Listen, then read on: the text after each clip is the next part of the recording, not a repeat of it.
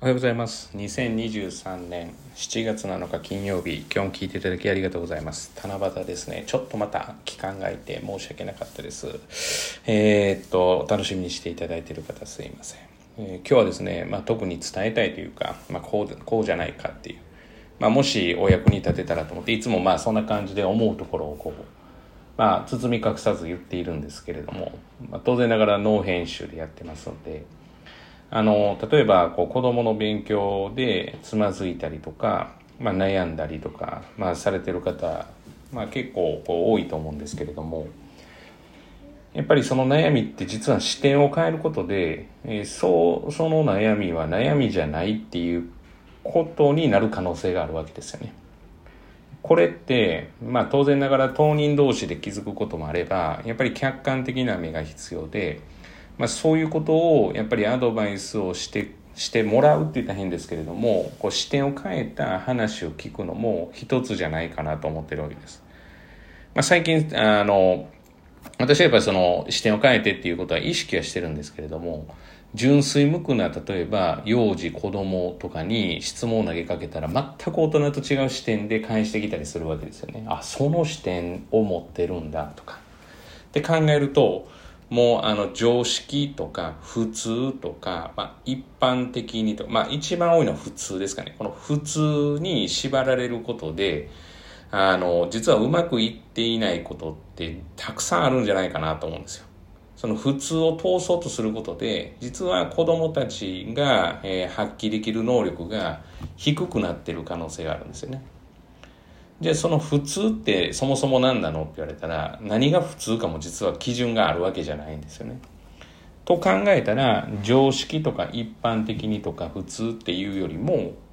まあいかにその今の悩みが本当に悩みなのかを突き詰めて視点を変えたり、まあ、視野を広げたりして見ていくとそんなに問題じゃないことがあるっていうことなんですよね。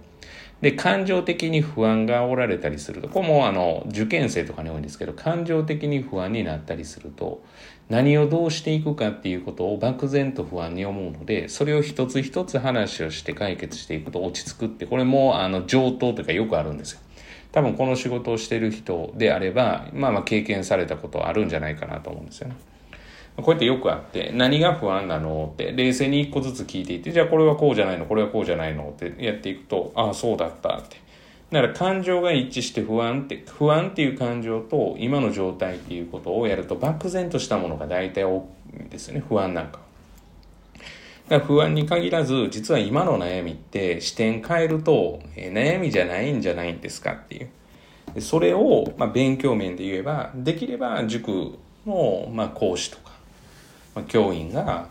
あの、こう視点をずらすっていうか、まあ当たり前でものを見ないっていうことは、私は大事じゃないかなと思うんですよね。なぜかっていうと、結局、悩んでるその悩みって、えーその、勉強をしていくとか、今後生活をしていく意味で、意味のある悩みなんですかねっていう。その意味のある悩みなんだったら次につながる悩みなんだったらいいんですけどでも多くはそこを今悩んだところで仕方がないっていうふうなことだと思うんですねそしたら先に先に進んでいくことの方がプラスが多いし楽しくなっていくしやっていておおとなんかやる気出てきたぞっていうふうになるわけですよねその一つが、まあ、例えばやり直しテストの直しをすることっていうのは大事なのか大事じゃないのかっていうことなんですよね、まあ、例えばですよ。そしたらテストの直ししてないからうちの子はって。えでもしなくてもいいんじゃないですか。だってしなくても成績を上げることは可能ですよってなったらじゃあ成績を上げることなんですか。まあこれ前のポッドキャストでも話してますけど勉強してほしいってことなんですか。そしたら勉強を、えー成績を上げてほしいっていうことで言うとアプローチの仕方ってもう絶対的に一つじゃないんですよねだもうたまたまこの前中学校1年生に、まあ、一人の子にまあ冗談でですよ。まあこれじゃあこの点数取れ方どうする？今度これ忘れたらどうすんねんって言ったら、毎日自習室に来ますって言ったんですよね。で、私の回答は来るななんですよ。絶対来るなって。その理由もちゃんと言って、あなたはこうだから来てはいけません。逆に毎日自習室来たら成績下がりますって言ったんですよ。でもおそらく多くの人は自習室に毎日来る。で、勉強量が増える。成績が上がるなんですよね。それって、あの、そのよく言う普通なんですね、最初に話した。で必ずしもそれが要はあのその子にとっていいかどうかってわからないですからやっぱり視点をさまざ、ま変えて視野を広げるっていうことは大事じゃないのかなっていうふうに思っています。まあ本当気づかされることって純粋無垢な子供ほどじゃないですか。だからまあ年齢が低ければ低いほどもう視点が全然違ったりとかでそれが大人の常識でも生まれてまあ確かに常識っていうのをしっかり一本持ってるのかもしれないですけれどもさっき言った違う視点っていうのがだんだん失われていったりするわけですね。それって本当にもったいないなと思うんでまあ両立させながらやることとか、まあ、今の悩みって実は視点変えることでできるんじゃないかっていうことだと思うのでまあもし悩まれてる方がいらっしゃったら、まあ、一番相談していただくのがいいと思います。